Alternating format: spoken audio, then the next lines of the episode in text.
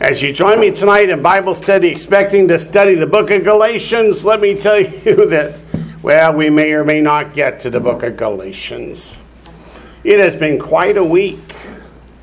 If the FBI ever comes and reads through my emails and text messages, they're going to know something strange happened this week.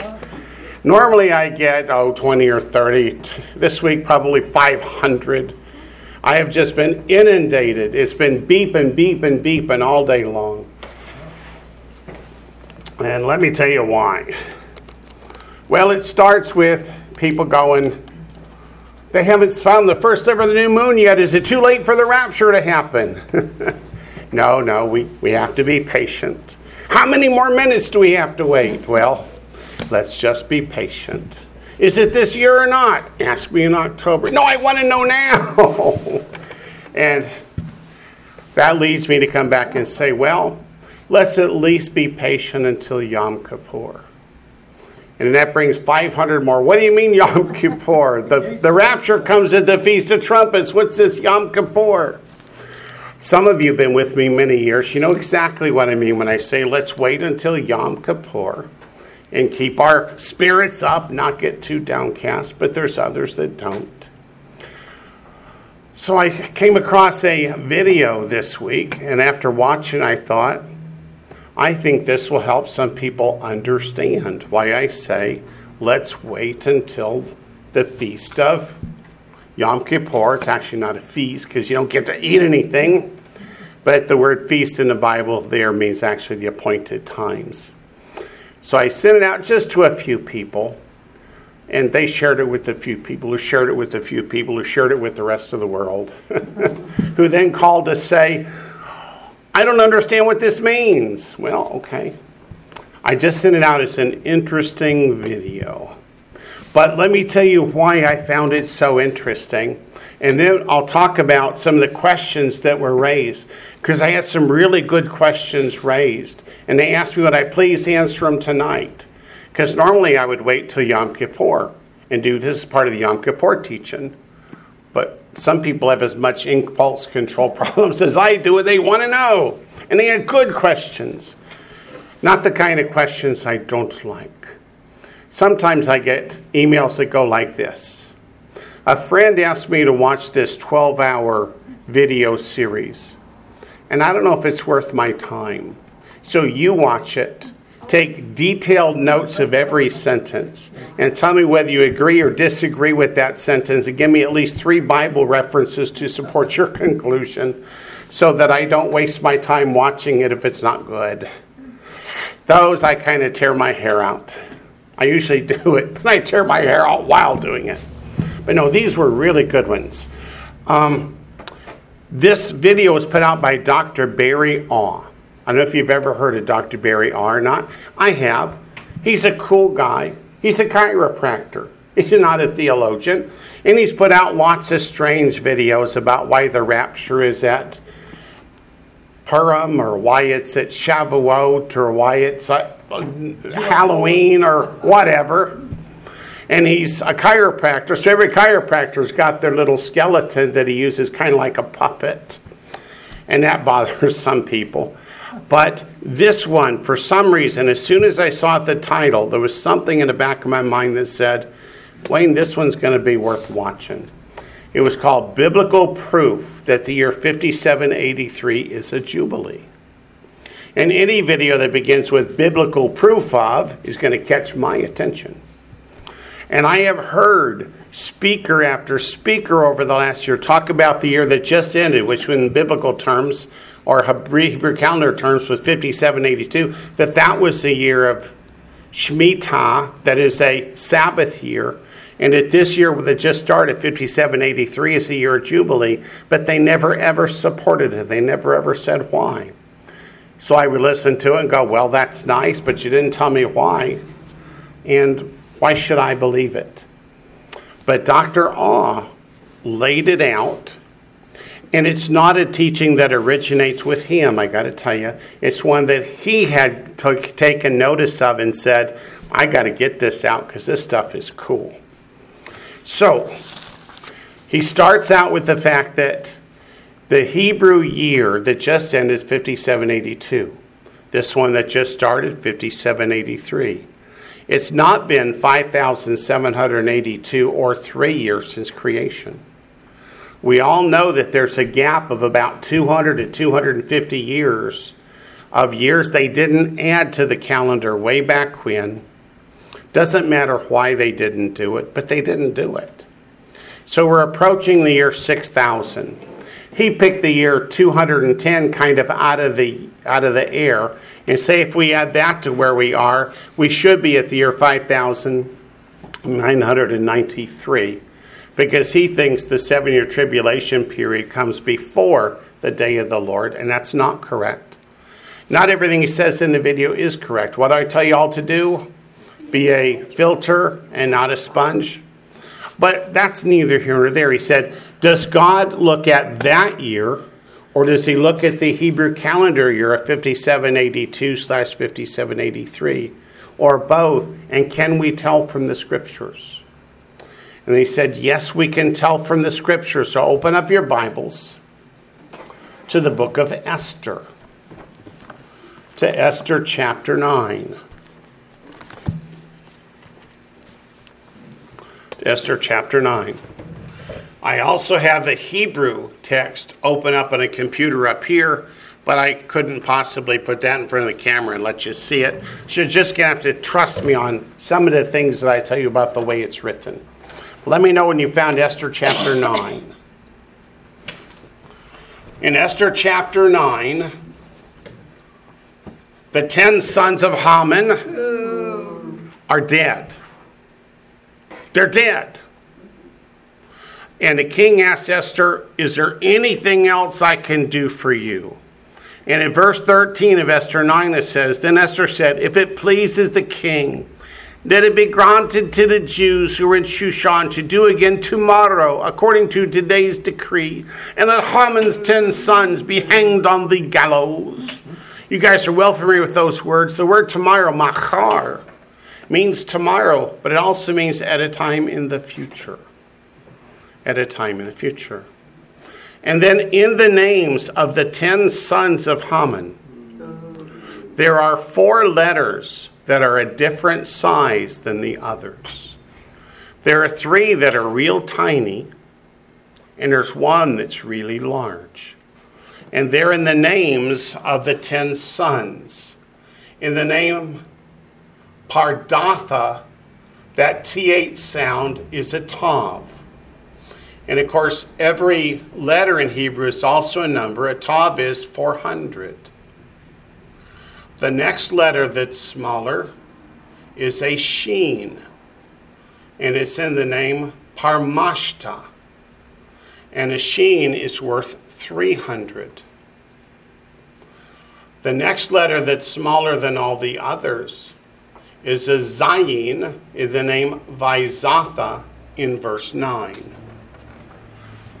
And a Zayin is worth 7. So if you add 400 plus 300 plus 7, what do you get?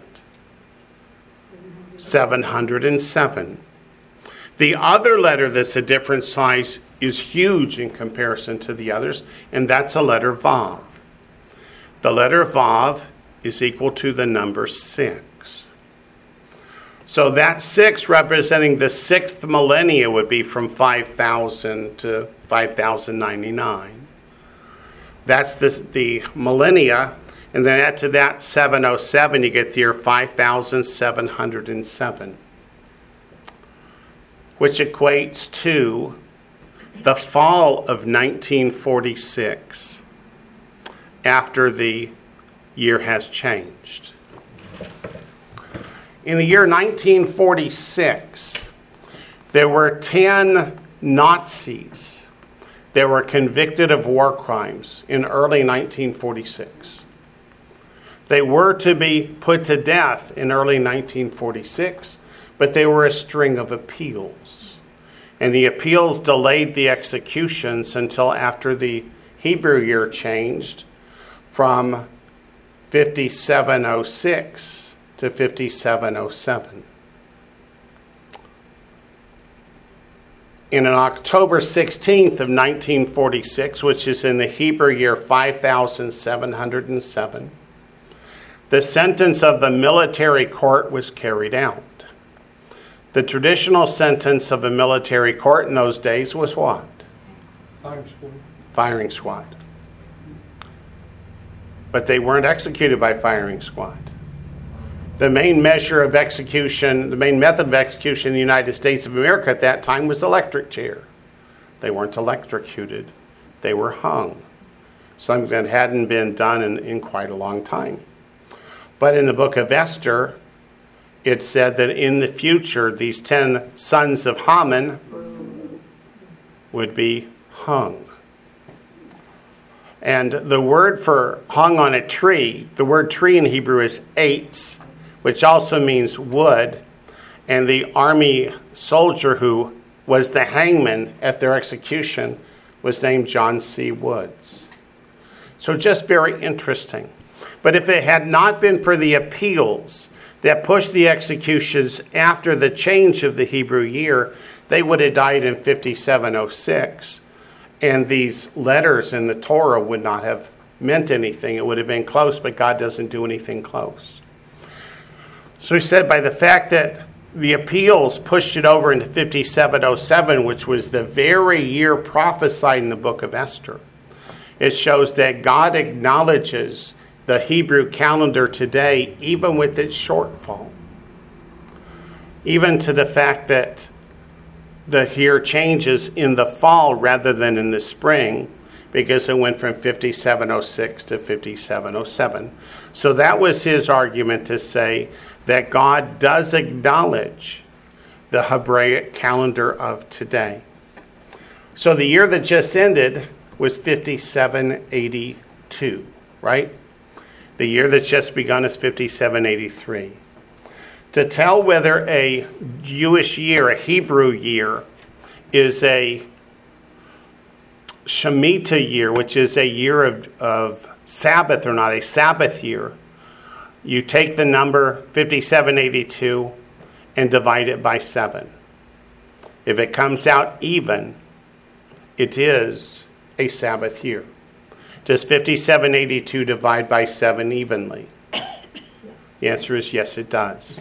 So it is, in fact, a Sabbath year, which is why they keep saying that. All those rabbis in Jerusalem is because, well, you can prove it mathematically.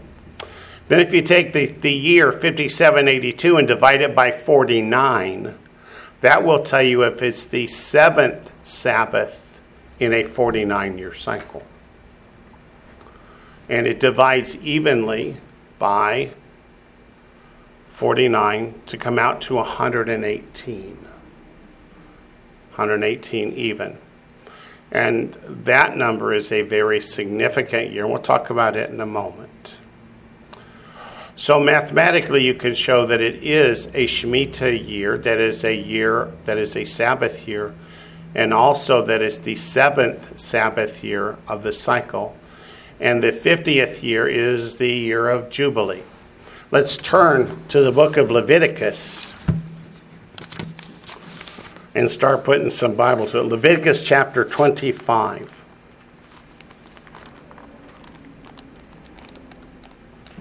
Leviticus chapter 25. Verses 1 through 17. And again, there's some things that jump off the page in Hebrew that you would never see in English. So, verse 1 begins And the Lord spoke to Moses on Mount Sinai, saying, What does that word saying mean?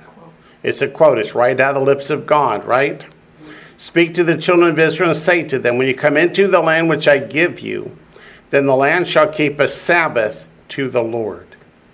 Six years you shall sow your field, and six years you shall prune your vineyard and gather its fruit. But in the seventh year there shall be a Sabbath of solemn rest for the land, a Sabbath to the Lord. You shall neither sow your field nor prune your vineyard. So the seventh year is the Sabbath year. Verse 5 What grows of its own accord of your harvest you shall not reap, which means you can't collect it all and put it in your barn nor gather the grapes of your untended vine, for it's a year of a Sabbath of rest for the land. It's a year of rest for the land. And the Sabbath produce of the land shall be food for you. Now, he just said you can't gather it, but you can go out and pick enough for today's fields, for today's food needs and requirements. Anybody can do that. Says, For you, your male and female servants, your hired man, and the stranger who dwells with you. For your livestock and the beasts that are in your land, all its produce shall be for food. So it's not wasted. You just can't harvest it all and put it in your barn. It's up for anybody. The Lord's harvest, His provision. You shall count seven Sabbath of years for yourself. Seven times seven years. What's seven times seven? 49. And the time of the seven Sabbaths of years shall be to you 49 years. So you've got seven seven year cycles which total 49 years. Then verse 9 says, You shall cause the trumpet of the Jubilee to sound on the 10th day of the seventh month. So 49 years are complete. The next year is the 50th. That's the Jubilee. On the Day of Atonement, you shall make your trumpet sound throughout all your land. Now, in verse 9, there's something significant in the Hebrew. It says in verse 9, Ve'ha'avarta. Ve'ha'avarta. Where we it says to sound, it says and to cause to cross over. That's literally what the Hebrew says. You shall cause to cross over. And it's going to use that repeatedly, having to do with the trumpet that sounds on the day, on the year of Jubilee, the beginning of the year of Jubilee it begins on the tenth day of the year. You will make a sound of the trumpet that causes to cross over, which is kind of interesting. So what does that say? The trumpet of the Jubilee to sound? To sound. Where they say, You shall make the trumpet to sound, uh-huh. these both say, To cause to cross over. And you will cause to cross over. And the word Jubilee here is teruah also. Isn't that interesting? Yeah. yeah. You shall make it teruah. Okay, let's keep reading. Starting in verse 10, we'll go on. You shall consecrate the 50th year and proclaim liberty throughout all the land to all its inhabitants. Remember what Messiah read from Isaiah 61? And why they say that he was referring to the year of Jubilee? Because he talked about proclaiming liberty to all the inhabitants. It shall be a jubilee for you, and each of you shall return to his possession and each of you shall return to his family. So everyone who is in slavery is set free. Every piece of property that's been indebted or mortgaged is set free. But what I never knew, and I've wondered for a long time, and every lecture I heard on the subject just confused me more, is is that 50th year an extra year and then the following year is year one of the next cycle? The answer is no. The 50th year is the first year of the next cycle. So the year after the seventh Sabbath year is both the year of Jubilee and year one of the next cycle, which turns out to be very important, to me at least. Verse 11 That 50th year shall be a Jubilee to you. In it you shall neither sow nor reap, nor grows of its own accord nor gather the grapes of your untended vine, for it is the Jubilee. It shall be holy to you. You shall eat its produce from the field. In the year of Jubilee, each of you shall return to his possession. And if you sell anything to your neighbor or buy from your neighbor's hand, you shall not oppress one another. According to the number of years after the Jubilee, you shall buy from your neighbor, and according to the number of years of crops, he shall sell to you. So God says you cannot permanently alienate the farmland. You can't do that.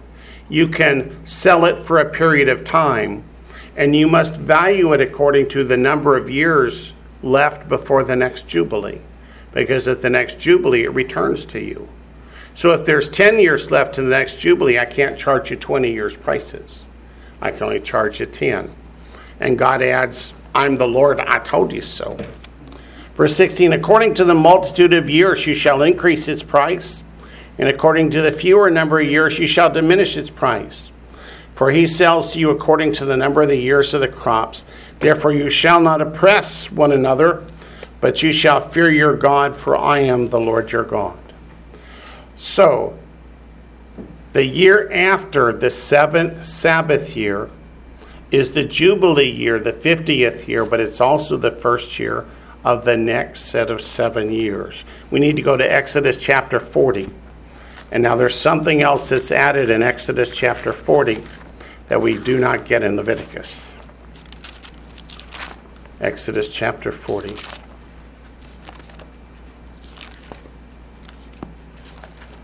Exodus chapter 40.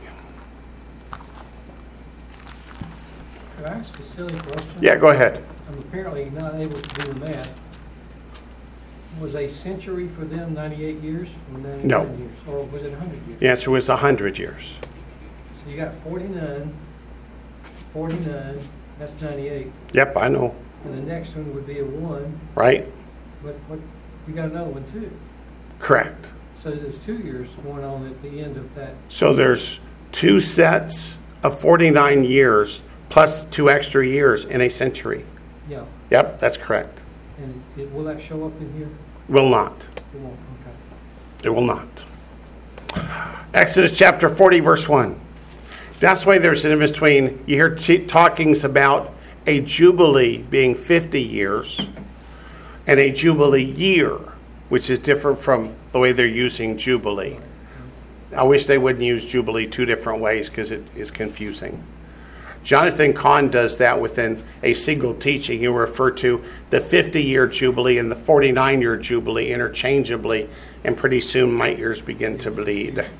But also even their, even the calendar with 12 months or 13 months, uh, Yeah. because it was corrective, uh, that confuses anyone who's not in that system. Yeah. The reason there's a an Adar bait in some years is because God said the Passover must be in the spring. And the calendar does So- get off. Yeah. If they didn't add the Adar bait occasionally, then pretty soon it would be in the winter time. So it's based upon God's command that it be in the Because it's a lunar spring. Yeah. Exactly. And it's a solar lunar calendar, which even makes the head hurt worse. You can trace the calendar back, and it will go back through the computer models beautifully until you get to Hezekiah when he asked God to move the sun. And then the models break down. up calendars when you Yeah. Yeah. But in Exodus chapter 40, verse 1, says, Then the Lord spoke to Moses, saying, So again, it's right from the lips of God. Here we go, verse 2. On the first day of the first month, you shall set up the tabernacle of the tent of meeting. That's not what the Hebrew says. The Hebrew says, Barosh Hashanah, which is on the head of the year or on New Year's. Be'asur Lachodesh, which is the head of the year, the first day of the first month, it says, is the tenth day of the month. So on a year of Jubilee, Rosh Hashanah, which are the literal words used in the Hebrew, is moved to Yom Kippur. You in Ezekiel 40? I'm in the wrong place.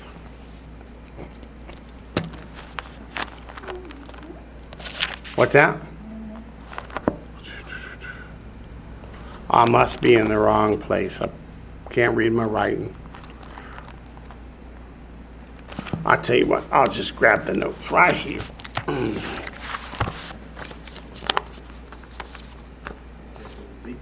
It's Ezekiel. Yep. I keep putting off getting my eyes checked because the rapture's right around the corner. I was following along with you in, in, and I was like, nah, Yeah. Yeah. Ezekiel chapter 40. But it's funny, Exodus 1 does talk, or Exodus 40 does talk about the first. Yeah. It does. Yeah. That's why it read okay to me in English, but no. Ezekiel 40, verse 1. In the 25th year of our captivity, at the beginning of the year, that's literally Rosh Hashanah. And of course, Rosh Hashanah is another name for Yom Teruah, the day of the awakening trumpet blast. At the beginning of the year, at Rosh Hashanah, on the 10th day of the month, which is the Be'asur Lachodesh. So for Rosh Hashanah to be on the 10th day of the year, this was the year of Jubilee. So in a year of Jubilee, it starts at a Yom Kippur, and of course, it would end at Yom Kippur. The seven year tribulation period is given to us in years, in months, and in days. So it's exactly seven 360 day years. It ends on the Day of Atonement. So, what day must it begin on? A Day of Atonement. So, it must start on a year of Jubilee. And on a year of Jubilee, according to Ezekiel 40, the first day of the year begins at Yom Kippur, not what we think of as the traditional Rosh Hashanah. So let's go to the questions that were asked. I should have just read from my notes. Okay. Number one, could you go over Leviticus 25 8 and the significance and how that ties to Leviticus 23 23 to 25? Leviticus 23 to 20, verse 23 to verse 25 is the Yom Teruah passages and how the trumpet blows at Yom Teruah. You have to add in Ezekiel chapter 40, verse 1 to know that on a year of Jubilee, that moves to the 10th day of the month. Are both feasts the same day then? Or did Yom Kippur move? Yom Kippur does not move. So you're celebrating both on the same day? You're celebrating both on the same day. You had a Yom Teruah for the calendar year. Now you've got a Yom Teruah for the year of Jubilee. So there's two um, Day of Trumpets in that year when it's the year of Jubilee. One on Tishri 1 and one on Tishri 10. Just like we have two calendars, it kind of blows the mind a little bit. says it's the hope we cling to for his coming this year. Right. But in a year of Jubilee, the last trumpet of the Feast of Trumpets doesn't blow until Yom Kippur.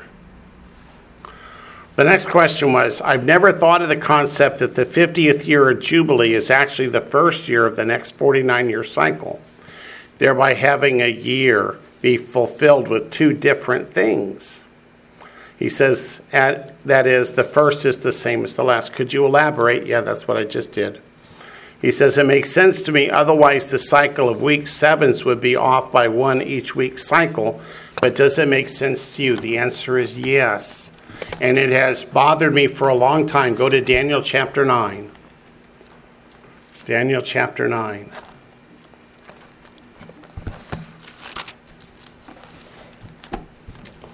I had always thought that the 50th year would be followed by the year one of a cycle.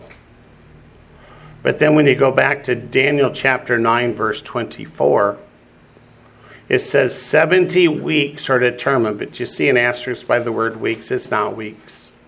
What is the word week? We all know. What's weeks? Shavuot, right? We have the Feast of Weeks, Shavuot. This is Shavuim. So it's 70 groups of seven years a seven year Sabbath cycle. 70 of them are determined for your people and for your holy city. The children of Israel failed to keep the Sabbath year 70 times. But notice there's no room in those 70 sets of seven years for a 50th year every 49. There's no mention of it, there's no room for it.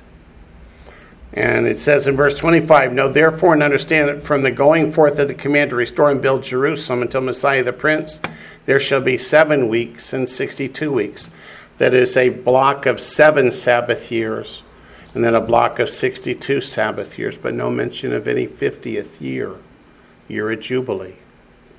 So it looks like they're continuous blocks of seven years until they get divided by time um, after Messiah is cut off.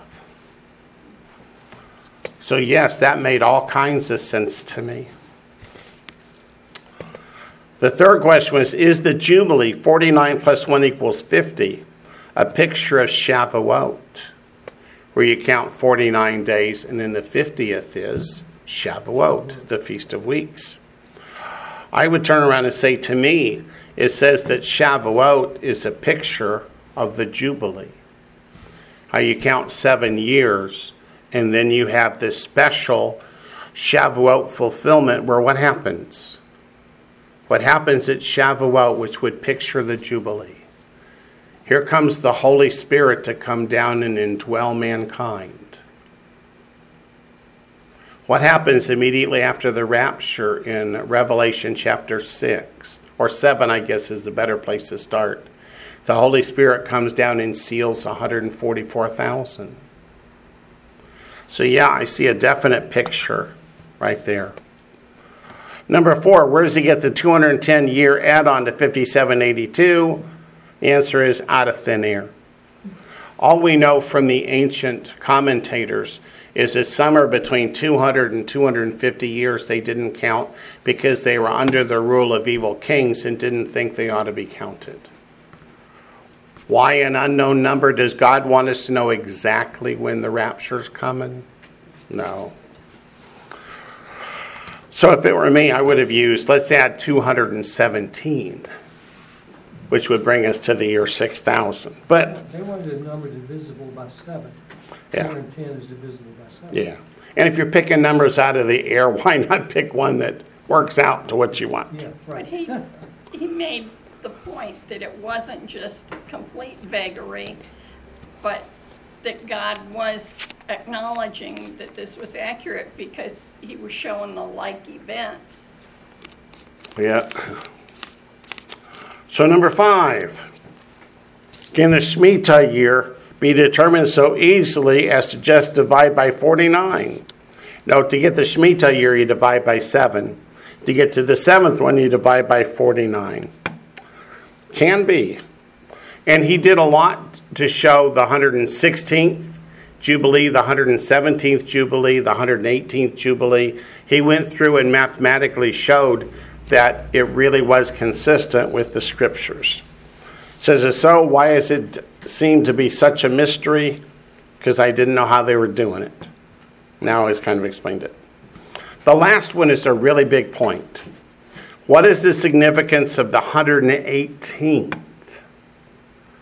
118th. So if you divide 5782 by 49, you get 118.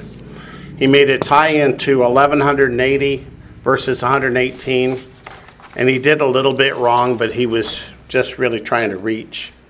1180 can be associated with the flood, and he was saying, well, the rapture's kind of like Noah going into the ark.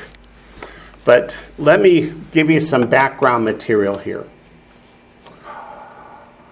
From an article called A Prominent Mystic, next year will be the final Jubilee, the year of Messiah's arrival, by Adam Eliyahu Berkowitz. Everybody know him, he's a famous Israeli reporter.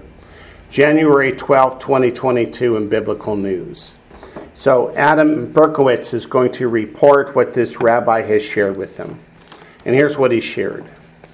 It says, quoting Leviticus 25:10 from the Israeli Bible, and you shall hallow the fiftieth year.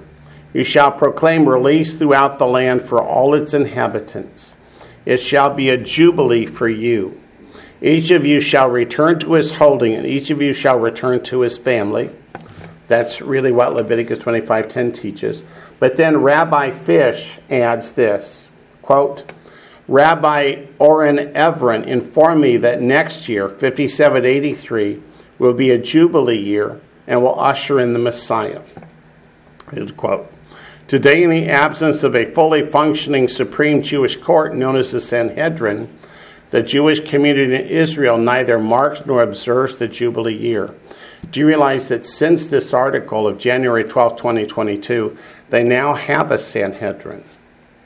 And they're meeting in what they're calling a temple that's a chamber under the Temple Mount. They say that they could use that chamber as the temple until they get a building built up on top. I found that interesting today. Goes on, Rabbi Fish cited Rabbi Everin, quote, Every seven days since the creation of the world has been Shabbat. Every seven years since the creation of the world has been the Shemitah. Shemitah means the Sabbath year, of course. He noted that if the Hebrew year is divisible by seven, then it is a Shemitah year. This year, for example, is 5782, which is the 826 Shemitah year since the creation of the world. He's ignoring those years that didn't count, this rabbi is. He says, quote, similarly, the Jubilee is the first year of the next Shemitah cycle. This has been true since creation. This year is 5782. Divided by 49 equals precisely 118. So next year is 118th Jubilee since the creation of the world. The rabbis teach that the Messiah comes in the year following a Shemitah. That would be a year of Jubilee. But they also teach that the Shemitah year will bring wars. Rabbi Fish noted that the gematria of the sentence, after the Shemitah, the Messiah, son of David, arrives, is precisely 1,000. This is where we get the 1180 verses 118.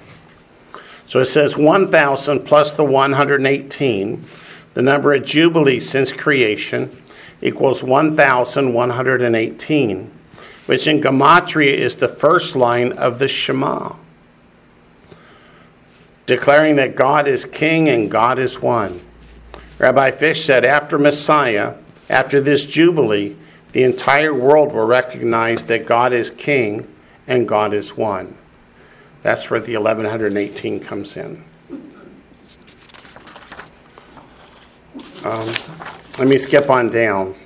It says at the very least, Messiah said that the, re- that the generation would not pass that saw the sign of the Olivet prophecy that Jews regained possession of Jerusalem.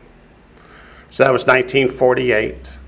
According to Isaiah 90, Psalm 90, not Isaiah 90, Psalm 90, back up the tape, Psalm 90. it's from 70 years to 80 years. So the maximum 80 years added to 1948 is the year 2028, which is seven years from now. And if you've been watching the news, we're about to be in war big time. I thought it was 1967 when they regained Jerusalem. Nope, turn to Psalm 48. Psalm 48.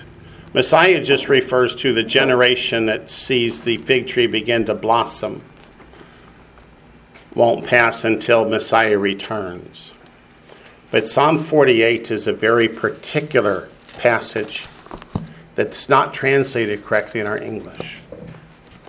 If you start in verse 12 of Psalm 48, it says, Walk about Zion, which is prophetic Jerusalem, right? Go all around her, count her towers. The towers are military towers. So it indicates that Jerusalem is back in Jewish hands. Mark well her bulwarks, consider her palaces, that you may tell it to the generation following. You see that? The Hebrew doesn't say the generation following, it says the last generation. The Hebrew is Lador Achron. Lador Achron. The last generation. So the last generation starts in 1948, which is the same as the budding of the fig tree. And then if you go to Psalm 90,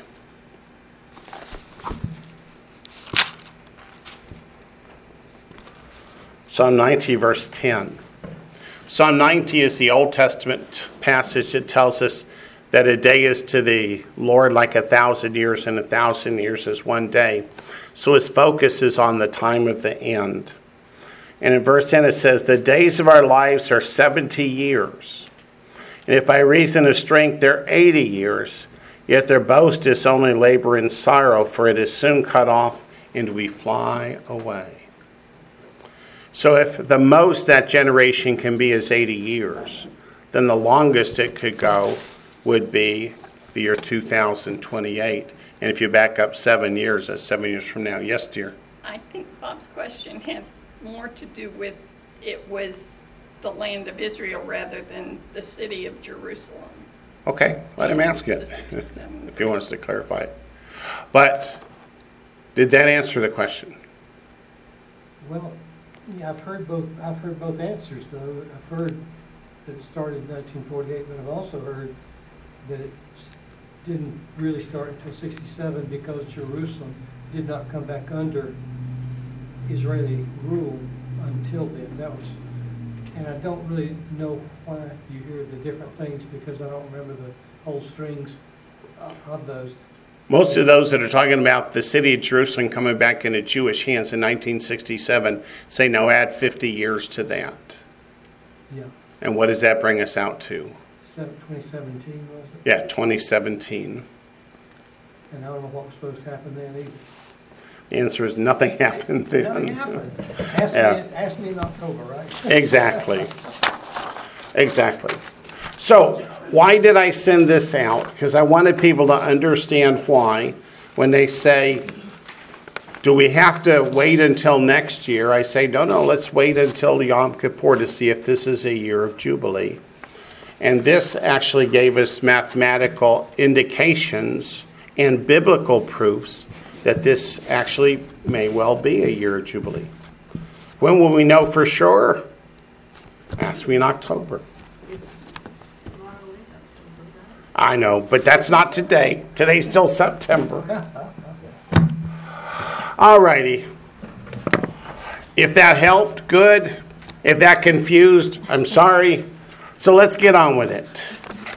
Let's open up our Bibles to the book of Galatians while there's still a little bit of time. We're in Galatians chapter, was it three? Yeah, verse four. Galatians chapter 3, verse 4. We can see why it's so difficult for people to understand because it was even confusing with you trying to show us point by point.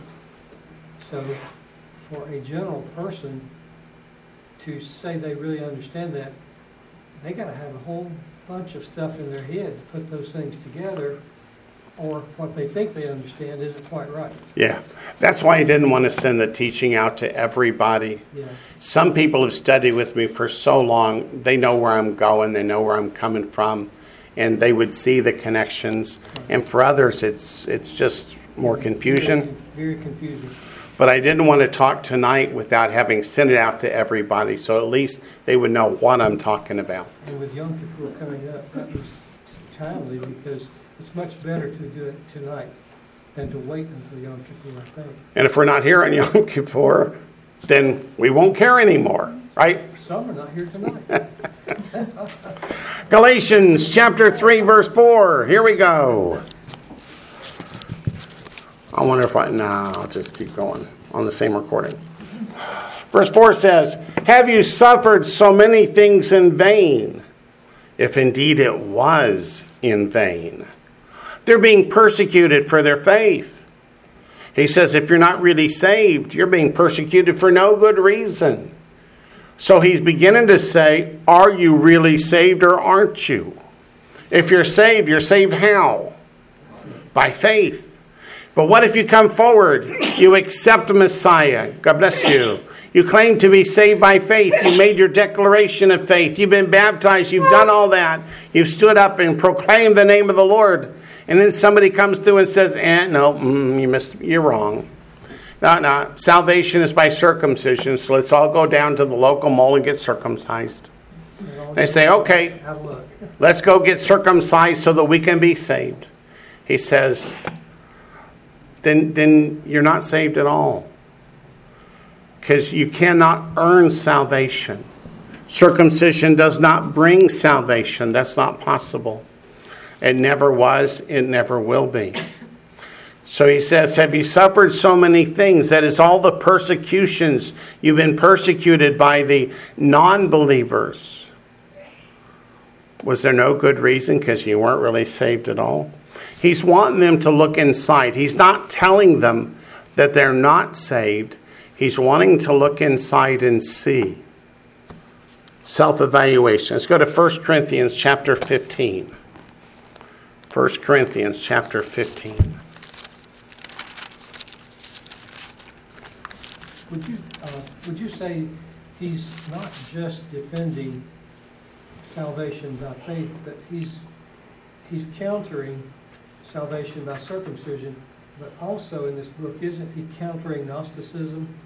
I, I mean, he's, he's on two fronts, trying to say, look, I, I taught you this. Why are you listening to this? And why are you listening to that? Yeah, Gnosticism he more addresses in Colossians, but I can't say he doesn't address it in Galatians. It's not what I would think of as one of his more main points. Well, it was kind of like circulating in the whole area back then. Oh, yeah. Too, so it was a, uh, a big opponent of the gospel, actually. It really was, and still is. Yeah, still, Uh, Mormonism, that's Gnosticism. totally. Yeah, so there are a lot of people back in theological schools across this country that say Gnosticism didn't arise until centuries after Messiah, but it's not It, true. it rose centuries before. It was centuries before. It's all throughout Paul's writings. Because Paul, when he's over in Colossae, that area was just ripe with Gnosticism. So in 1 Corinthians chapter 15, verses 1 and 2, it says, Moreover, brethren, I declare to you the gospel which I preached to you, which also you received, and in which you stand, by which also you are saved. What's that next word? If.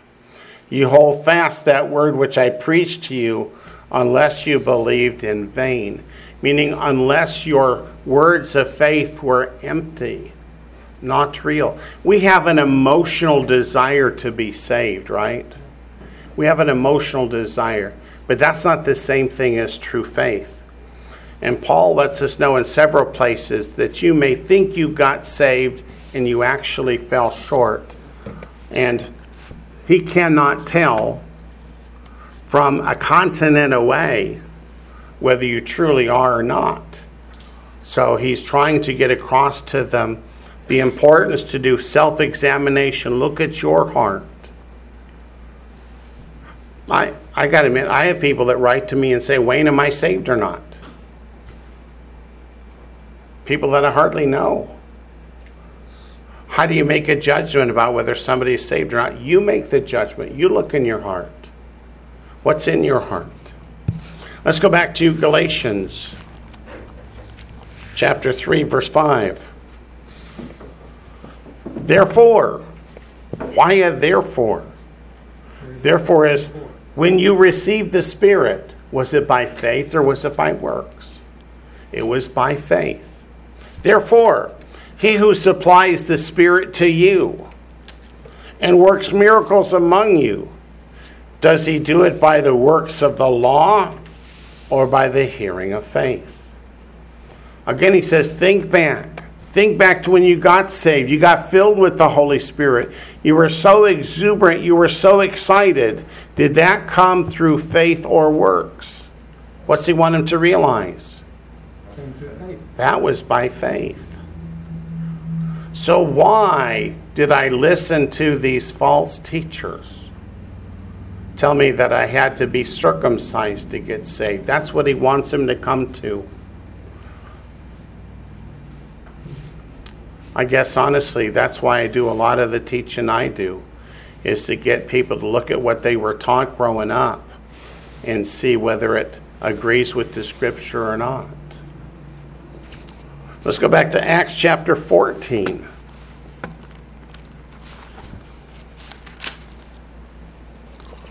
Acts chapter 14, verses 1 through 3.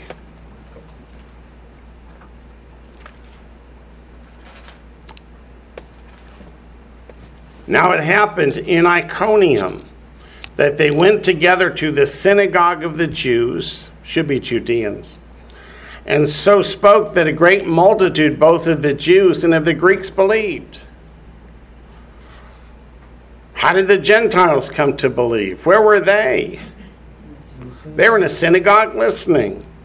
But the unbelieving Jews stirred up the Gentiles and poisoned their minds against the brethren. Therefore, they stayed there a long time, speaking boldly in the Lord, who was bearing witness to the word of his grace, granting signs and wonders to be done by their hands. So these unbelieving Jews, how did they stir up the Gentiles and poison their minds against the brethren? By teaching them that what? Paul taught you wrong. That's not the way of salvation. God can only save Jews. You got to be circumcised. Circumcision, you become a Jew. Now God can accept you. Till then, ah, can't be saved. Well, That was from the man's teaching of Gentiles are unclean, and Paul says, hey, that's, nobody is unclean.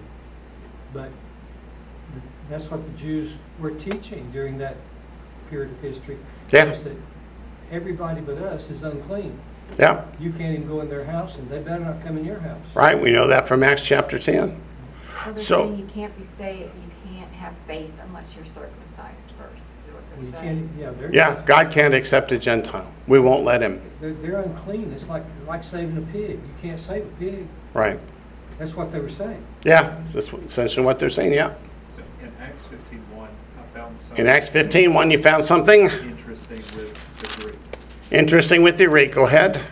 So when the men came down from Judea. and The men came down from Judea and taught the brethren. It says, unless you're circumcised according to the custom of Moses, you cannot be saved. Unless you're circumcised according to the custom of Moses, you cannot be saved, right? It said, where it says you cannot be saved, it really doesn't say that in Greek. It doesn't really say you cannot be saved. It says says you don't have the strength to be saved. You don't have the strength to be saved. You don't have what it takes. You don't have the power, the ability to be saved. You don't have the power the ability So to be te- saved. They're teaching people you have to essentially help God. Like you, you don't have the power within yourself unless you're circumcised. So you don't have the power within yourself to help God unless you're circumcised. Yep. And then Paul uses that same phrase in 1 Corinthians 15 where it says flesh and blood doesn't have the ability or the strength to inherit the kingdom of God. And Paul uses that same phrase in 1 Corinthians chapter 15 that flesh and blood doesn't have that power to inherit the kingdom of God. So, Yeah. so there's Paul saying, nope, no, you don't, like, you can't do this within your own ability. You have to come to the Lord in faith, not with your own merit, not with your own strength. strength. Yeah. So there's the two opposing viewpoints that we see is causing all the trouble in Galatia and other places. So, you know, and that helps kind of clarify, like, when Paul talks about brethren who are weak in the faith, you know, like if somebody comes along and says, oh, you don't, you don't have the ability to be saved unless you do this, they're gonna, mm-hmm. oh, do I? You know, like, they're just gonna kind of cower down to that. Oh, yeah. True enough. Okay, back to Acts chapter 14. Thank you for adding that. Verses 8 to 10. I'm sorry, Mayor.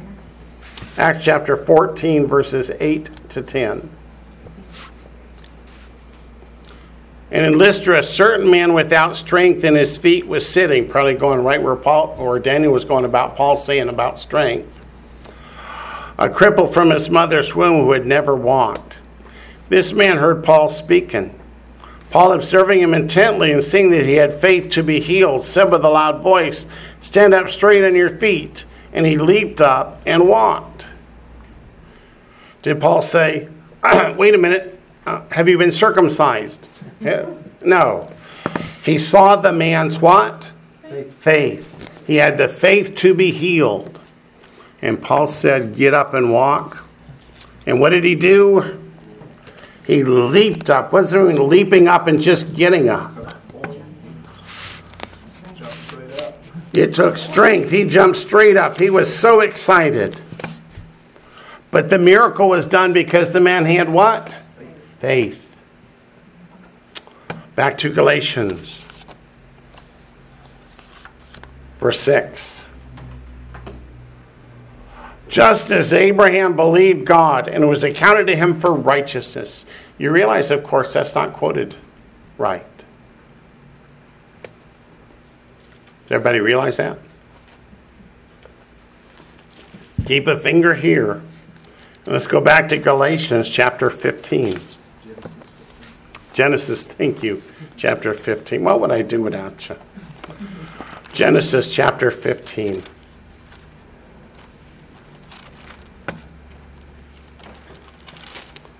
I'm still seeing Dr. Audron numbers on the board. It was fascinating, I thought. Genesis chapter 15, verses 4 to 6. And behold, the word of the Lord came to him, saying, This one shall not be your heir. This one referring to his servant. But one who will come from your own body shall be your heir. Then he brought him outside and said, Look now toward heaven and count the stars if you're able to number them. He said to him, So shall your descendants be. And he believed in the Lord, and he accounted him for righteousness. In Ah, in verse 6, we have the Tetragrammaton, which is the Lord. And in Galatians chapter 3, verse 6, it says, Abraham believed God. So what this is telling us is who is the Tetragrammaton? He is God. The Lord is God. There is no difference. They're using the word in the Bible interchangeably. God is a title, the Tetragrammaton is a name. Romans chapter 4. And of course, that Tetragrammaton is in Romans chapter 9, verses, Romans chapter 10, verses 9 and 10.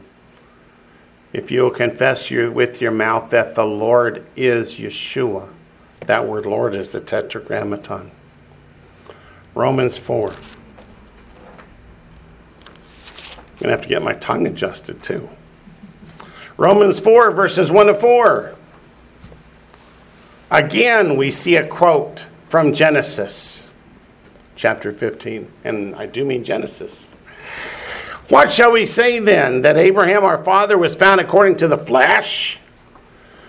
No. For if Abraham was justified by works, he has something to boast about, but not before God. For what does the scripture say? Abraham believed God. It was accounted to him for righteousness. But again, in Genesis, it's the Tetragrammaton. It's the Lord. Not to him who works, the wages are not counted as grace, but as debt. Can we ever do enough to earn salvation? Answer is no. Salvation never was by works. And anyone who taught that it was by works had done what? Had twisted the word of God. Messiah said, I came not to destroy, but to fulfill.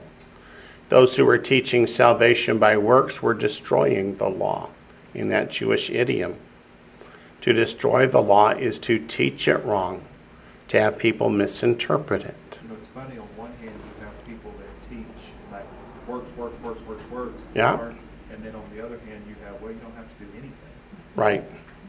So, I mean, it's like, Extremes. yeah, you Yeah. have the two extremes, you have, you know, the scribes and the Pharisees that said you have to do all these works to earn your salvation. And the people today, you know, churches today teach, you don't have to do Grace, grace, grace. grace, grace, they Yeah. play that grace card. And a lot of that comes from the book of Galatians because they misunderstand the issue. They think the issue is do saved Gentiles need to follow God's commandments? Where Paul's saying you don't earn salvation through the works of the law, you obey the works of the law after you get saved. He says God has, I don't know where it is, but God has created good works that we should walk in them. Uh, God certainly expects us to do good works, Yeah? but you don't do good works to gain God's approval or to gain salvation. It's part of who you are, He said, if you love me, keep my commandments. keep my commandments. And he said, if you don't keep my commandments, it's because you don't love me. Right. So it's a test of your faith. Let's go back to Psalm 106. Psalm 106. You know, just like what I talked about last week, it's that tightrope that you have to walk, because if you tell people you keep the law, you keep, you know, anything from the Old Testament, oh, you're, you know, Legalistic. legalistic, you're this, you're that. Yeah. You know, but then you're, then when you show them through the scriptures, you know, how you prove your faith by your works, there's nothing that they can come back with, because in their mind, you know, good works are, you know, like, not God's commandments, but like charity deeds. Ah, ah. So let's go to Psalm 106. Oh, uh, we have two red numbers. I wonder if they're going to say we can't hear. Oh, somebody says it's October where I am. Okay. Yeah. Let's see what happens when we get through Yom Kippur. And somebody says, Wayne, will you explain the difference between a Jew and a Judean? Do we have any idea as to why it was translated that way? Yeah, we do actually, Susie. Um, the word Jew doesn't appear until Second Kings, after the division of the land of Israel into two kingdoms, the northern kingdom of Israel and the southern kingdom of Judea. And the Jews were those who were from the southern kingdom of Judea. And when they translated the New Testament, the translators were people who hated Jews and wanted us to think badly of Jews. So they, instead of saying Judeans, which would cause us to think of the residents of Judah, they want us to apply bad thoughts to all Jewish people. Yeah. Psalm 106, I'm hoping. Verse 30.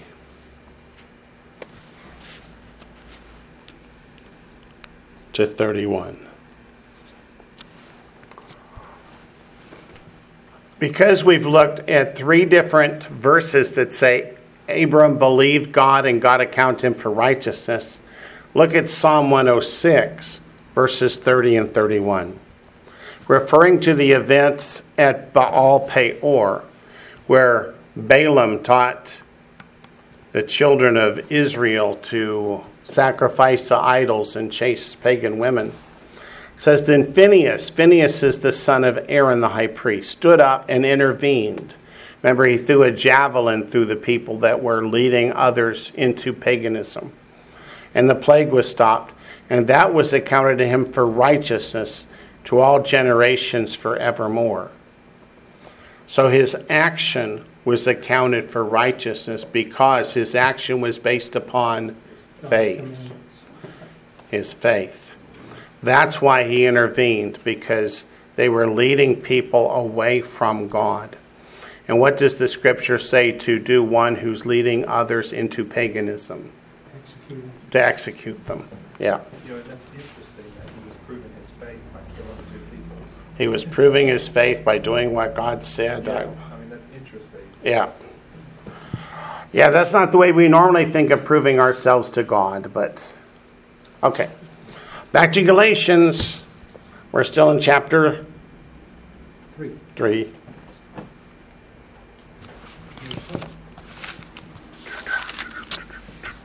Verse 7, in fact, we are. Therefore, uh, then you have to ask, what do they mean? Therefore, because salvation is by faith, not by works, lest any man should boast. Therefore, know that only those who are of faith are sons of Abraham. That is a key point that Paul has made from the book of Romans on.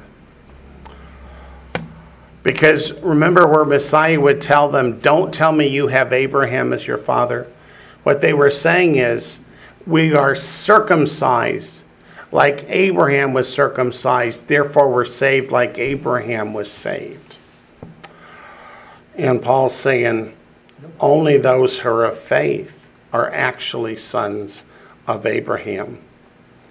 What about those that are circumcised but they don't have any faith? Their circumcision is counted as uncircumcision. Their circumcision is counted as uncircumcision. That's in the book of Romans.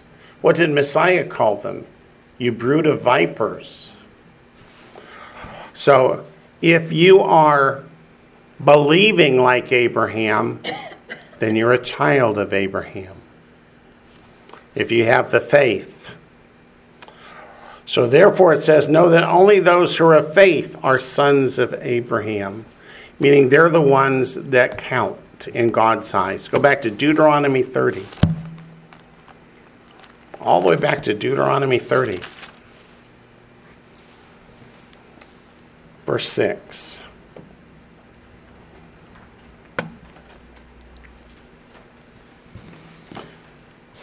God promises when Israel repents and comes back to Him in faith. Verse 6 it says, And the Lord your God will circumcise the heart, your heart, and the heart of your descendants, to love the Lord your God with all your heart and with all your soul, that you may live. That is the circumcision that God is looking for the circumcision of the heart. Are you saved by faith or are you not saved by faith? Physical circumcision has nothing to do with salvation. Now let's go to Hebrews 11, verse 6, and see a perspective from the New Testament. Hebrews chapter 11, verse 6.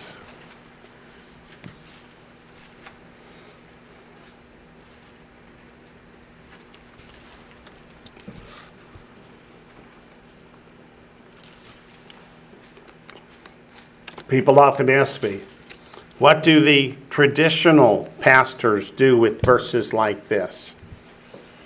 The answer is they will say, that's inconsistent with the doctrine of once saved, always saved, so just ignore those verses. I will never tell you to ignore a verse of the Bible. I may tell you to ignore a preacher, but never a verse of the Bible. Hebrews 11, verse 6. But without faith, it's what? Impossible to please Him. For he who comes to God must believe that He is. That's not a period, though, is it? How many people do I have tell me, I believe in God, that's enough? That's not a period. And that He is a rewarder of those who diligently seek Him. Why do they diligently seek Him? Because of their faith. If they don't diligently seek Him, what are they lacking according to God? Faith. So if I ask one of these people, Do you have faith in God? Are you saved by faith? They'll say, Absolutely. If you had asked one of the Pharisees in Messiah's day, Do you have faith in God? Are you saved by faith? They would have said, Absolutely. But the. But they're wrong. The Jews today answer the same thing. Do you have faith in God? Absolutely. Yeah. I mean, I mean, they really think that their faith is at least equivalent, probably superior to the faith of Christians. And that's why in Matthew chapter 7, it always brings a tear to my eye when I see these people that seem to be so sincere get told they're absolutely wrong. Goes on both sides of the equation. It does, both sides. Let's go to James chapter 2. James chapter 2 talks about a profession of faith that's just empty words. James chapter 2, verses 14 to 26. James chapter 2, verses 14 to 26.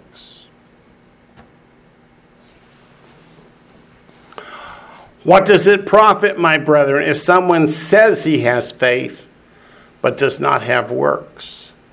Can faith save him? He means, can somebody who says they have faith, is that enough? I say I have faith, therefore I'm saved. He says, is that sufficient? And then he goes on with an example. If a brother or sister is naked and destitute of daily food, and one of you says to him, Depart in peace, be warmed and filled, but you do not give them the things which are needed for the body, what does it profit? What good did it do the person? Nothing at all. It was of no value. He says, Thus also, meaning that was just an example, just an illustration. Thus also, faith by itself, meaning a declaration that I have faith by itself, if it does not have works, is dead. If you have faith, your life will demonstrate it. How did Messiah in Matthew 7 say you could tell the true teacher from the false teacher? By their fruits, by their works. What do they do? Do they keep God's commandments or don't they? They look like they do, but they're Yeah. not. That's what he said. They outwardly look like sheep. They outwardly look like sheep, but inwardly they're ravenous wolves. If you had asked the people of Israel 2,000 years ago, are the Pharisees righteous? What would they have said? Oh, they are so righteous. What does God say? Whitewashed tombs, yeah. We're going to get to that, believe it or not, before we finish chapter 5. But we keep reading here. Verse 18 But someone will say, You have faith and I have works. Show me your faith without your works, and I'll show you my faith by my works. Meaning, how does one demonstrate faith? By their works, by their actions. James says, You say you have faith, Prove it. prove it. What happens when we get to Judgment Day and the Lord says, What did you do for me? And we say, Well, nothing, but I believed in you. I believe. You believe that there is one God. You do well. Even the demons believe and tremble. In other words, you don't do that well, right? Have you ever heard anybody say, Well, I believe in God, that's enough? Yep. What does this say? Said, Nope. Not. But do you want to know, O foolish man, that faith without works is dead? Didn't he already tell us that? He wants us to hear it again. He's telling us that faith is a verb. He's telling us that faith is a verb. It's not only a verb, it's an action verb. Was not Abraham our father justified by works when he offered Isaac his son on the altar? The answer is no. He was justified by faith when he offered Isaac his son on the altar. What does Genesis 22 say? Now I know. Put a finger here, turn back to Genesis 22. Math majors, which comes before 16 or 22? Sixteen. 15. But in Genesis 22, we see the words from the Lord Himself.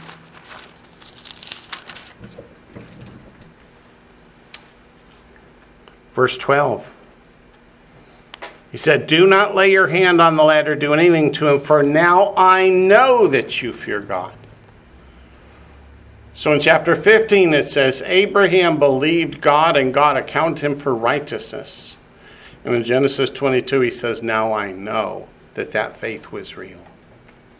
So, what is the book of James trying to tell us? That we're saved by faith? No. That how is our faith demonstrated? By our works. And that's not the same thing. I hear people lots of times say, that's exactly the same thing. You're telling me that salvation is by works. No, it's not. But your works demonstrate that your faith is real. Let's keep reading in James chapter 2. Verse 22.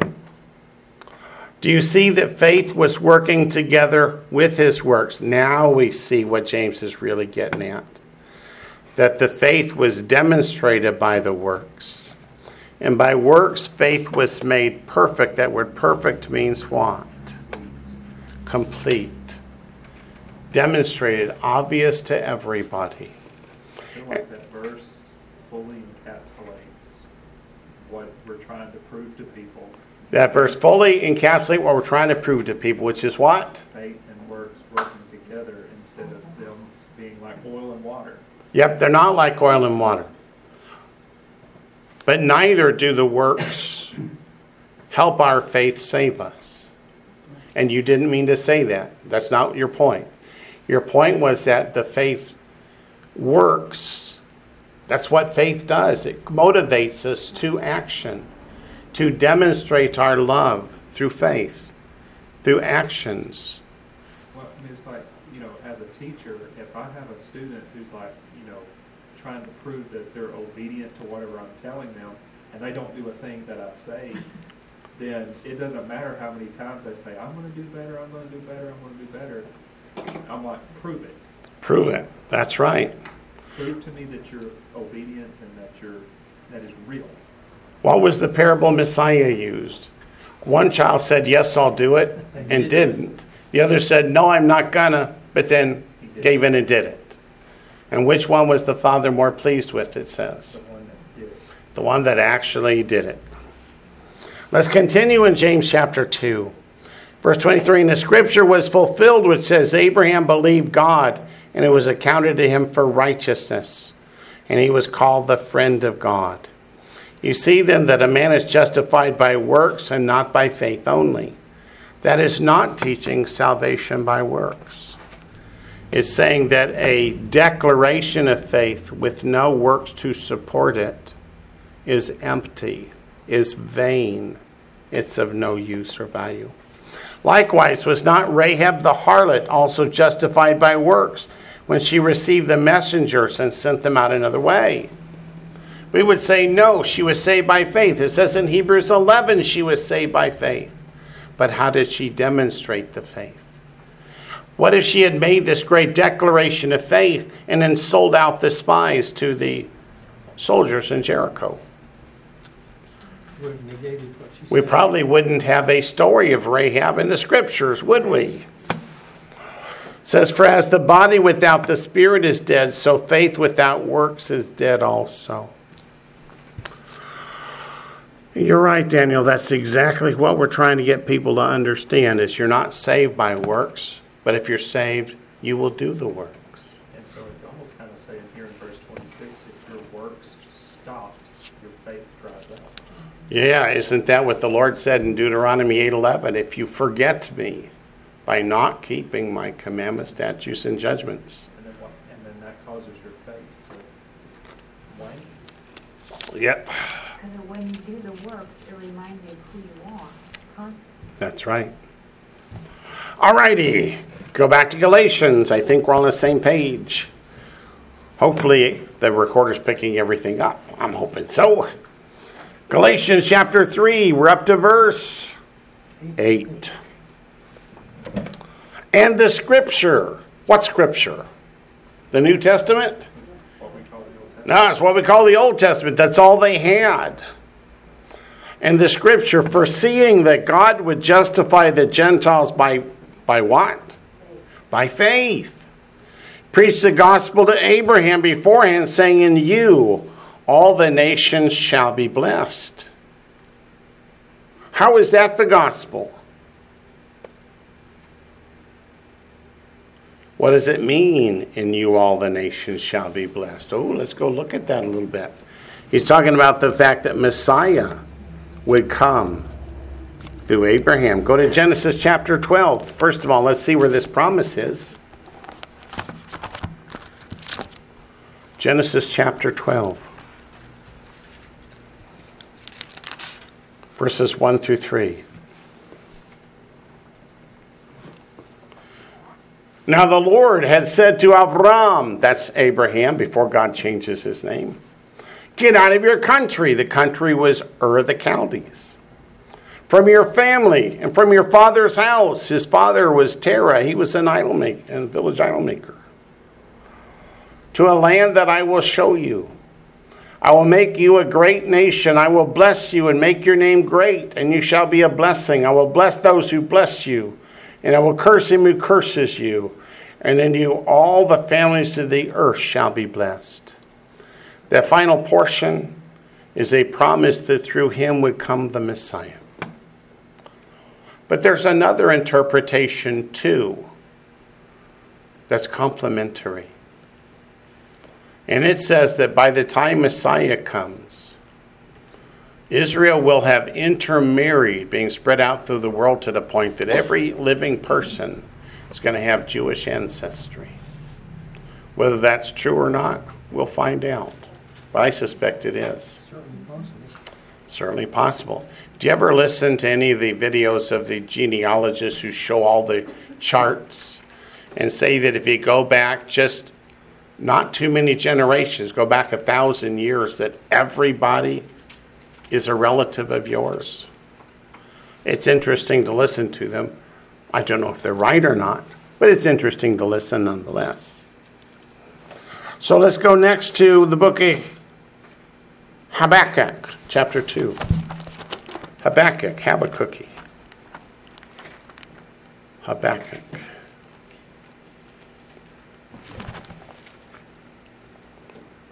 Just a little book.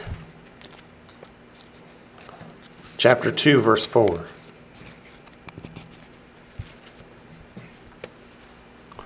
Habakkuk 2 4 gets quoted a lot in the New Testament too. So behold the proud, his soul is not upright in him. That's not the part that gets quoted, it's the next one. But the just shall live by his faith. So, how is one justified according to Habakkuk chapter 2? By his faith. Let's look at Romans chapter 1.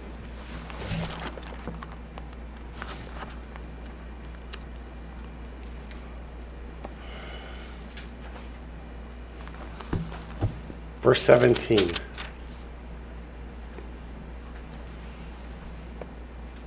Who does Paul quote? Habakkuk. For in it, that is the gospel, the righteousness of God is revealed. How? From faith to faith. As it is written, the just shall live by faith. For. What's for? Because the wrath of God is revealed from heaven against all ungodliness and unrighteousness of men who suppress the truth in unrighteousness.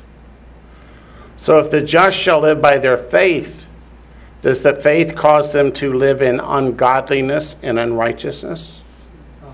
Just the opposite.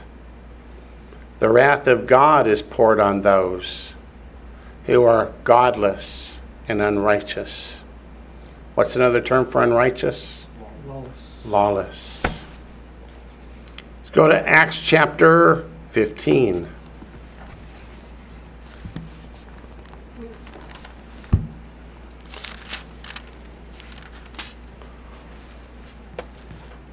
Again, people just this week have said Acts chapter 15, verse 20 is the only thing a Gentile needs to do to be saved.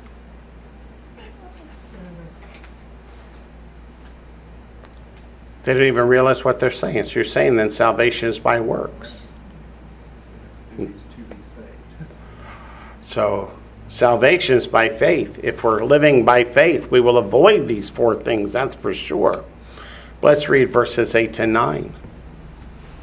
So God, who knows the heart, acknowledged them, that's the Gentiles, by giving them the Holy Spirit, just as he did to us, and made no distinction between us and them, purifying their hearts by faith.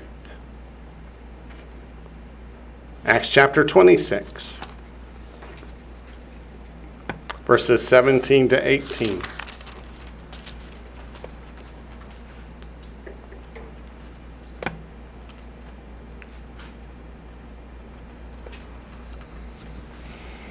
Acts chapter 26, verses 17 to 18. I will deliver you from the Jewish people as well as from the Gentiles, to whom I now send you, to open their eyes in order to turn them from darkness to light, from the power of Satan to God, that they may receive forgiveness of sins and inheritance against those who are sanctified by faith in me. Paul was given a specific mission to make sure that the gospel message got out to all people. So we saw that the scripture said that salvation was open to all. So, why are the people in Galatia listening to these false teachers saying, no, salvation is only available to the Jews? It was never that way. Romans chapter 3.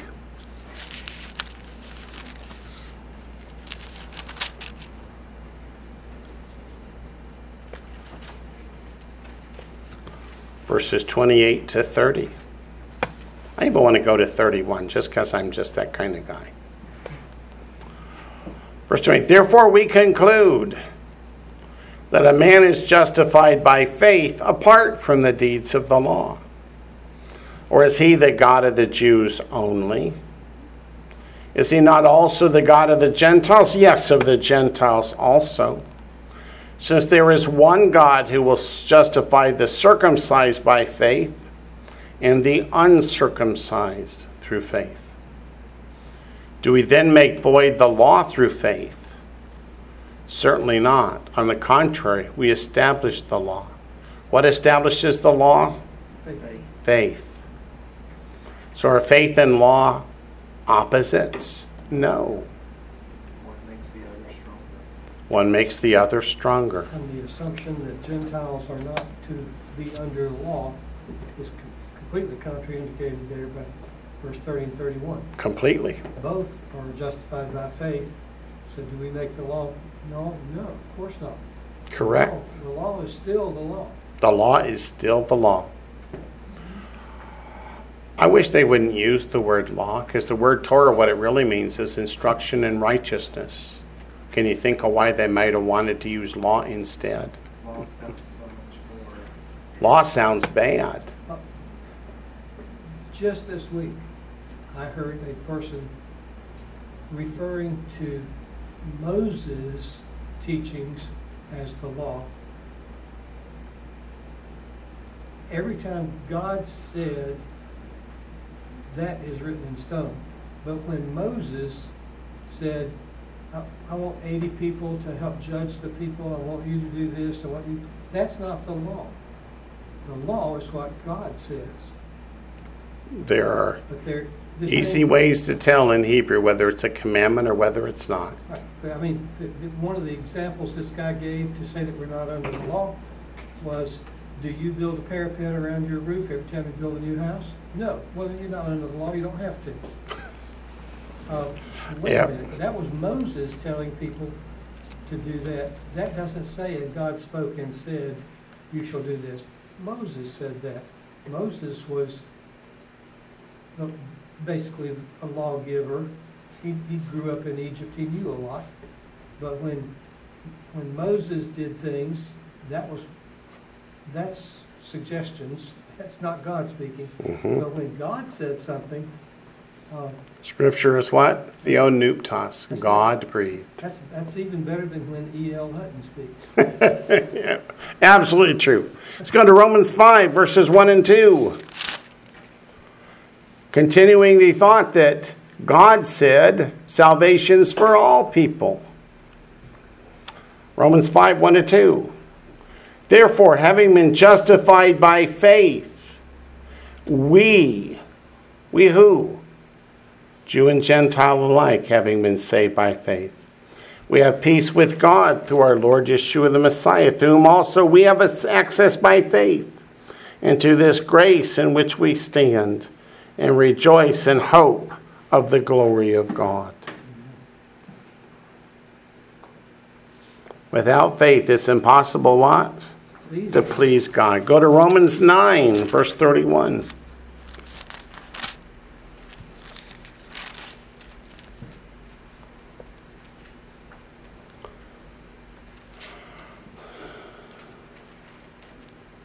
We may as well start in 30. What shall we say then? That Gentiles who did not pursue righteousness have attained to righteousness, even the righteousness of faith? By that he means the Gentiles didn't even have a copy of the Torah. They weren't trying to be saved through the works of the law. So, how were they saved? By faith. But Israel, pursuing the law of righteousness, that is, trying to obtain salvation through the works of the law, has not attained to the law of righteousness. That is, the law didn't get them there. Why? Because they did not seek it by faith, but as it were by the works of the law. For they stumbled at that stumbling stone, as it's written, Behold, I lay in Zion a stumbling stone and rock of offense. Whoever believes on him will not be put to shame. Of course, that stumbling stone and rock of offense is Messiah. So if you reject Messiah and try and be saved by the works of the law, what's it going to get you? The lake of fire. Ten to twenty. I was going to say the smoking section, but well, yours is more clear. And- And actually, what, what he's saying there is that they, they got the cart before the horse. They started saying, if I follow the law, I'm fine, I'm saved.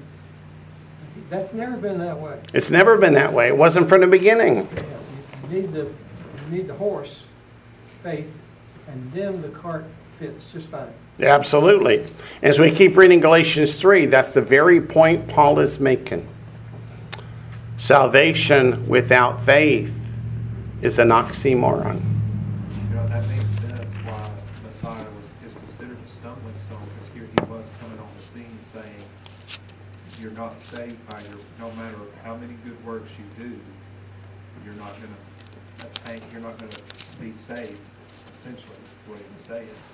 You know, he was saying, your faith, like he was trying to teach people the right way of how to use the law. Right. The law's purpose was not to earn salvation, it was instruction in righteousness. Exactly, and then that was what Paul was saying, was Messiah was the goal of the law. Right? Messiah is the goal of the law. The law is to lead you to Messiah, to show you that you can't be saved by good works. I agree with you 100%. So, Galatians 3, verse 9. Whoops, we got a red number out there. Let's see what it is. The law is just and good. Yep, that's what it says in the book of Romans. It's just and good, it's just not the way of salvation. It's not what it was meant for. Verse 9 So then, those who are of faith are blessed with believing Abraham. Those who are of faith, meaning it doesn't matter whether you're Jew or Gentile. If you're saved by faith, then you are a descendant, a child, a seed of believing Abraham. Go to John chapter 3. John chapter 3. Can you reject Messiah and still be saved? That's a tough one. Oh, but I believe in God. Can you jump out of the airplane and still fly? But, you know, John. For a tiny period of time. You know, John says if you deny the Son, you're denying the Father also. John says if you deny the Son, you're denying the Father also. You cannot have the Father without the Son. That's 1 John 5, verse 1. Yeah, but first, let's start John 3. We'll work our way up. John 3, verse 14. And as Moses lifted up the serpent in the wilderness, even so must the Son of Man be lifted up. So he's telling us right here that Moses lifting that bronze serpent was a picture of Messiah's crucifixion. And those who looked upon the serpent raised up on the stake were healed of the snake bite. People said, I've been wondering for a thousand years what that meant. Verse 15 that whoever believes in him, in who? Moses? No, the Son of Man. Should not perish, but have eternal life. For God so loved the world that he gave his only begotten Son, that whosoever, that's Jew or Gentile alike, man or woman, black or white, makes no difference. Whoever believes in him should not perish, but have everlasting life. That word believes is what kind of a word? Participle, ongoing belief. For God did not send his Son into the world to condemn the world, but that the world through him might be saved. He who believes in him is not condemned. But he who does not believe is condemned already because he has not believed in the name of the only begotten Son of God. And this is the condemnation that the light has come into the world, and men love darkness rather than light because their deeds were evil. Meaning what? They want salvation, but they want to continue to walk in their sins. Yeah. Hear me well. They want salvation, but they want to continue in their sins and have salvation anyway. Does it work that way? It does not. How do we know? Yeah, 1 John chapter 2 verses 3 and 4 are pretty clear on that. In John 3 verse 36. John 3:36. He who believes in the Son has everlasting life. He who does not believe the Son shall not see life, but the wrath of God abides on him. That's pretty powerful. John 14, verse 6. You guys all know what it means. Messiah said, I'm the way, the truth, and the life, and no one comes to the Father but by me. You know, that last, in, in verse thirty-six, that last word believe, where it says, he who does not believe the Son, it's actually obey. He who does not obey the Son. Why do you think they changed it from obey to believe? Because you don't, because they're wanting you to just think you don't have to do anything once you believe, Yep. confession of faith. Yep. So you have to tie that with John 14, 15. If you love me, keep my commandments. It's. I should not keep saying they translated it such as to keep us from sin, but it sure looks that way. If it quacks like a duck, If it quacks like a duck. But John 14, 6, Messiah says, There is no other way to God except through him.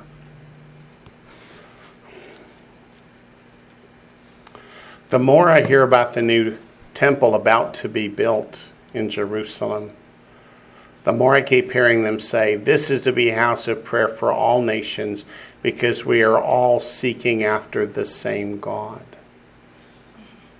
Are we all seeking after the same God?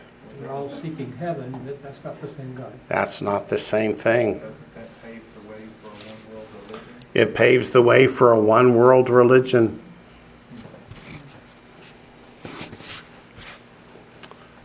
Hmm. With the temple cooperating with other faiths. Yeah. And it's like King, King Hussein in Jordan just said, I, I'm the keeper of all the faiths in Jerusalem, Christian, Jewish, and Muslim. Yeah. Remember him saying that a couple of weeks ago? I didn't hear it, but I've heard it recorded that he said And it. the, uh, Joel Rosenberg wrote a long response, and he said, I'm a friend of the King of Jordan, but what he said is wrong. Yes, I He is- agree. He is not in charge of the faith in Jerusalem. Yeah. And the reason he believes that he is responsible and in charge of all faiths is he is a direct descendant of Muhammad. Right, So he thinks all religions should fall under Muhammad. right, exactly. Back to Galatians 3:10 as we're running out of time. For as many as are of the works of the law. What's that mean of? Trying to be saved. Who are trying to be saved by the works of the law are under the curse. For it's written, Cursed is everyone who does not continue in all things which are written in the book of the law to do them. Is that a true statement? That is a true statement. Because what does it mean to break a single commandment? The wages of sin is death. So if you don't continue to do all the commandments perfectly, if that's your way of salvation, where are you going to end up? lost. Lost. I'd say the smoking section, but but you know where I'm going. Let's go to Deuteronomy 27 verse 26. Is it just a New Testament concept? The answer is no. Deuteronomy 27 26.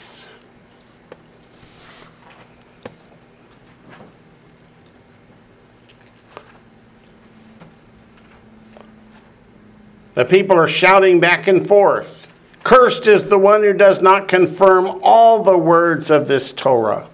And all the people shall say, Amen. So they take upon themselves the curse if they refuse to follow the commandments of God. Psalm 119, verse 89, is a verse that's very familiar to us. If you don't have a t shirt with it on it, think about getting one. Psalm 119, verse 89. What's it say? Forever, O Lord, your word is settled in heaven. Does God's word change over time? Oh, but you got to remember this modern world. People think homosexuality and drug abuse is okay, so God must allow it, right?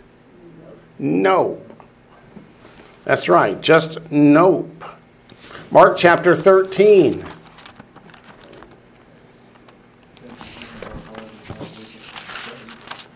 Yep, our world is certainly depraved, as you said.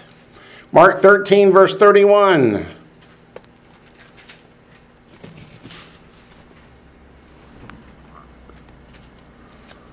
Heaven and earth shall what? Pass away, but my words will by no means pass away.